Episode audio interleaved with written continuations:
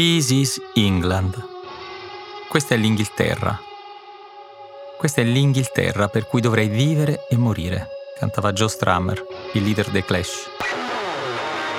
È la storia del punk, la cultura di strada che prefigurava la fine del Novecento e che avrebbe incontrato la sua nemesi in Margaret Thatcher, che il secolo breve ha poi davvero chiuso. Il thatcherismo la fine delle politiche economiche keynesiane in nome delle privatizzazioni, della deregolamentazione e della flessibilità del mercato del lavoro non nacque però con la Thatcher. Era già nell'aria. Era nei testi della scuola di Chicago, era nelle politiche di Pinochet imposte al Cile dopo il sanguinoso colpo di Stato contro Salvador Allende. Margaret Thatcher non fu la causa della fine del secolo, ne fu l'effetto più visibile. Nuovi mercati emergevano ovunque. Le industrie e le miniere del vecchio impero non erano più in grado di competere in un mondo ormai globalizzato. Margaret Thatcher aveva già vinto prima ancora di andare al potere. Oggi, che il vecchio mondo è scomparso e un nuovo mondo non è ancora nato, oggi che ci troviamo in una specie di interregno dominato dal caos, in un mondo globale senza più una guida devastato da crisi economiche, guerre e pandemie, all'orizzonte appare all'improvviso una nuova Thatcher. Si chiama Liz Truss e da un mese è la nuova prima ministra del Regno Unito. E in un solo mese ha già varato un piano straordinario per l'energia e un pesante taglio delle tasse per i più ricchi ma lo ha fatto a modo suo, attraverso una serie di mosse all'apparenza assurde. Mosse che hanno gettato il paese nel caos, messo sotto scacco la Bank of England e fatto impazzire i mercati, che non si fidano più del Regno Unito. Ero pessimista, ma non credevo potessimo arrivare a questo punto. Vedere salire i tassi di interesse a lungo termine, mentre il valore della moneta scende, è il segnale che si è persa ogni credibilità. Scrive su Twitter Larry Summers, già rettore di Harvard e segretario al Tesoro degli Stati Uniti, vero e proprio deus ex machina della politica economica americana. Se le politiche anti-keynesiane di Margaret Thatcher accompagnavano l'inevitabile fine di un'epoca per come l'avevamo conosciuta e precipitavano il paese in un'atmosfera di rabbia e caos, le politiche anti-keynesiane di Liz Truss sono loro a essere frutto della rabbia e del caos in un'epoca che è di per sé dominata dall'incertezza. Liz Truss, la nuova Margaret Thatcher, è il punk che entra al governo.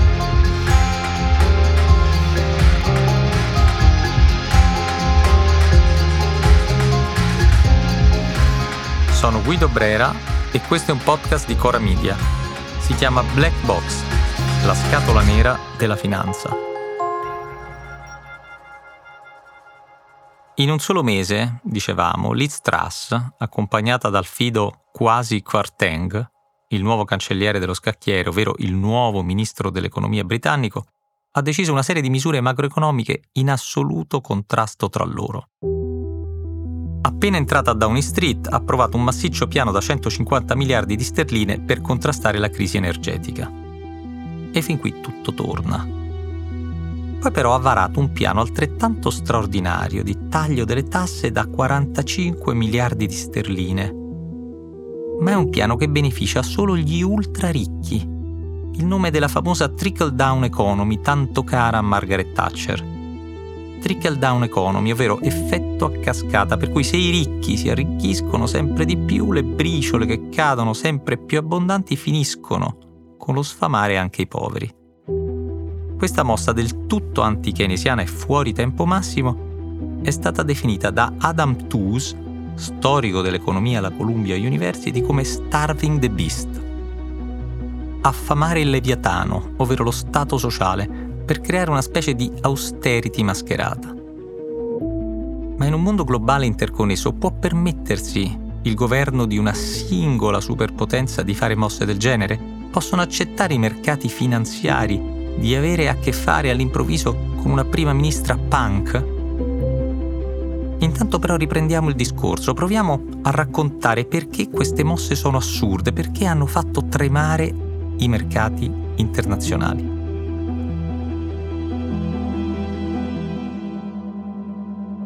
Il taglio per le tasse ai più ricchi avviene infatti mentre la Bank of England aumenta i tassi di interesse per contrastare l'inflazione. Ma queste sono due cose che non ha senso fare allo stesso momento, perché tagliare le tasse serve ad aumentare la domanda e quindi a rimettere in circolo l'economia aumentando però l'inflazione, mentre aumentare i tassi è proprio il tentativo di combatterla, l'inflazione. Sono queste due azioni, una in contrasto con l'altra, a far girare la testa ai mercati fino a mandarli nel panico. E i mercati smettono subito di fidarsi delle misure del governo britannico. I titoli di Stato inglese collassano e così la stessa banca centrale è stata costretta di nuovo a intervenire sul mercato per ricomprarli ed evitare una nuova crisi di liquidità senza precedenti. Sembra quella scena in cui il barone di Munchausen cerca di salvarsi dalle sabbie mobili tirandosi su per i suoi stessi capelli. Siamo al teatro dell'assurdo, siamo alla performance situazionista il governo che va per conto suo, la banca centrale che risponde come può e i mercati che non credono più a nessuno. Saltano tutti i principi della termodinamica, si spalancano le porte del caos. È l'incubo dei diavoli, gli uomini che agiscono sui mercati globali per combattere l'entropia, per mantenere lo status quo. È il panico la sterlina crolla al suo minimo storico e tra l'altro lo fa proprio nel trentesimo anniversario del famoso attacco del 1992 che aveva gettato il paese nella disperazione. È il caos. È una situazione di incomunicabilità e di sfiducia tra governo e banca centrale che richiama fantasmi del passato. Una mossa del genere infatti era già stata tentata all'inizio degli anni 70 dall'allora cancelliere allo scacchiere Anthony Barber, il famoso barber boom, poi dalla Thatcher e poi di nuovo all'inizio della crisi dei mutui subprime nel 2008. Perché queste annotazioni storiche? Perché tutte queste mosse erano state pensate appunto come starving the beast, ovvero affamare lo Stato e creare così un'austerity di fatto, anche se non dichiarata. Ricordate la famosa frase di Margaret Thatcher per cui non esiste la società ma solo gli individui? Ecco, Liz Truss vuole farla nuovamente sua e lo fa oggi, in un mondo globale in cui non esistono più gli stati né gli individui, ma esistono i mercati che temono il caos e da sempre vigilano per mantenere lo status quo. Ha senso quindi farle oggi queste mosse? Sembrano una scommessa, un all-in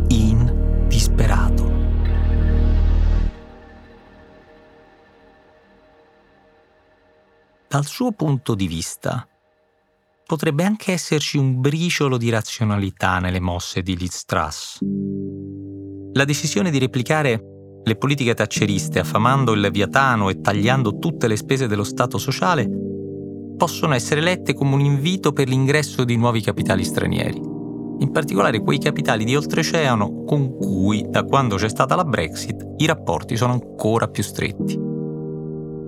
Nuovi capitali che vanno a sostituire quelli dei vecchi oligarchi russi, con cui la luna di miele, già in declino, si è definitivamente interrotta dopo la guerra. E con la fine dell'impero torna il sogno di ricreare i fasti della vecchia City londinese, trasformarla in una vera e propria città-stato, un polo di attrattiva globale con le tasse per i super ricchi e per investitori stranieri così basse da trasformare Londra nella Singapore d'Occidente. Ma perché il sogno non si trasformi in incubo? Queste cose vanno fatte di concerto con le banche centrali e con i mercati, non contro di loro. Infatti, dei tagli alle tasse della nuova Thatcher in versione punk non si fida nessuno. A partire da Joe Biden, che per bocca del suo segretario al commercio Gina Raimondo demolisce il piano Truss. Non si fidano nemmeno i più importanti investitori e analisti finanziari, se è vero che Paul Krugman, premio Nobel per l'economia e uno degli economisti più ascoltati e influenti del pianeta, su Twitter scrive Credo che oggi si possa già assegnare il Moron Premium, il premio per lo scemo del villaggio della finanza perché non vedo alcun motivo per perseguire queste politiche sulla moneta. E si intromette addirittura il Fondo Monetario Internazionale con una nota durissima in cui raccomanda di non intervenire con nuovi pacchetti fiscali non mirati in questa congiuntura. Mentre Ray Dalio, fondatore dell'edge fund Bridgewater, dice senza mezzi termini che il governo del Regno Unito si sta comportando come il governo di un'economia emergente e non come una superpotenza globale quale dovrebbe essere. Pensate che a un certo punto un deputato di lungo corso, un membro conservatore della maggioranza, si lascia scappare. Tutto questo ottimismo infantile della prima ministra farebbe quasi tenerezza se la situazione non fosse assai seria e oramai fottutamente fuori controllo. Out of control. Fuori controllo. Termini che ai mercati finanziari, da sempre difensori dell'ordine costituito, non piacciono per nulla. La questione decisiva qui è quella dei tassi di interesse. Perché non stiamo parlando dei tassi che gestiscono le banche centrali e sarebbe una questione interna tra la prima ministra e la sua banca centrale. Qui stiamo parlando dei tassi a lungo termine. E questi sono in mano ai mercati. Nel Regno Unito i fondi pensione sono da tempo in sofferenza perché devono garantire rendimenti adeguati a lungo termine ma negli ultimi dieci anni, prima della guerra e della pandemia, si sono tenuti tassi sempre bassi, quasi prossimi allo zero. Quindi reperire rendimenti per i loro assistiti è stato molto difficile e complesso.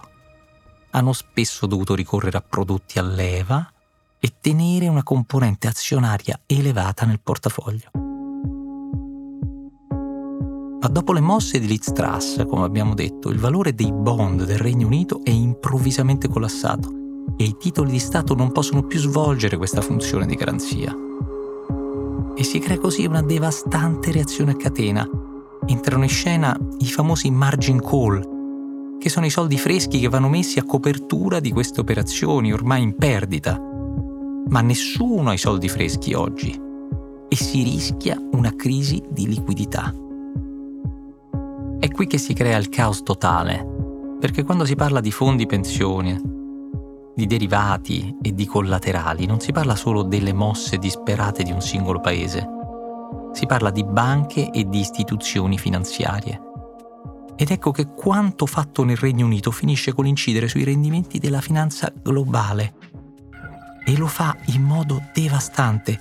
Sembra di rivedere quelle famose scene di disperazione che ci hanno accompagnato durante la crisi del 2008, quando una dopo l'altra le banche rischiavano l'insolvenza. Infatti poi alcune di loro sono saltate del tutto. Ecco quindi che oggi i mercati sono costretti a reagire. Ecco la risposta alla nostra domanda. Possono accettare i mercati finanziari di avere a che fare all'improvviso con una prima ministra punk? No, assolutamente no.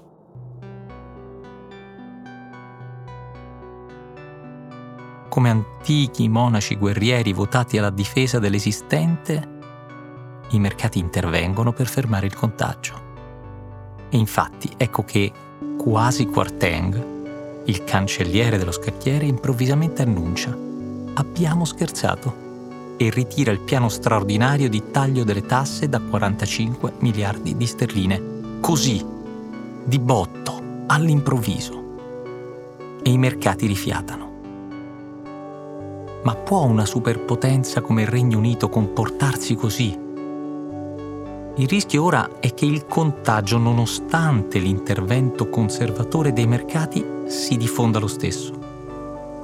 Il rischio è che l'all-in disperato di Liz Truss sia replicato da altri governi, magari proprio in Europa, a cominciare da quello meno sospettabile di tutti, ovvero la Germania. Il governo a guida socialdemocratica di Olaf Scholz ha infatti rifiutato la proposta di un price cap europeo al gas e ha invece approvato una manovra solitaria per il contenimento dei costi dell'energia, una manovra da 200 miliardi di euro. In solitario. Una mossa che ricalca quanto fatto da Liz Truss appena entrata a Downing Street. Una mossa che è un vero e proprio guanto di sfida lanciato all'Europa, è un grido di allarme per la tenuta stessa del continente europeo. E se lo fa la Germania, ecco che presto ognuno si sentirà in diritto di andare per i fatti suoi. E allora riusciranno i mercati a fermare ancora questo contagio? Perché il rischio, in un mondo dominato dall'incertezza, dalle guerre, dalla pandemia, è che il punk governativo della nuova Thatcher si diffonda a macchia d'olio e alla velocità della luce.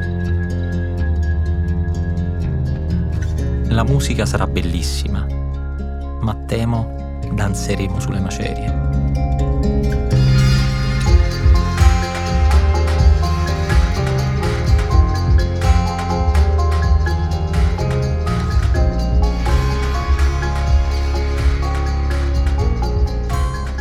Black Box, la scatola nera della finanza è un podcast di Cora Media scritto da Guido Brera con i Diavoli la cura editoriale è di Francesca Milano. La sigla e il sound design sono di Luca Micheli. Il producer è Alex Peverengo. Il fonico di studio è Mattia Liciotti.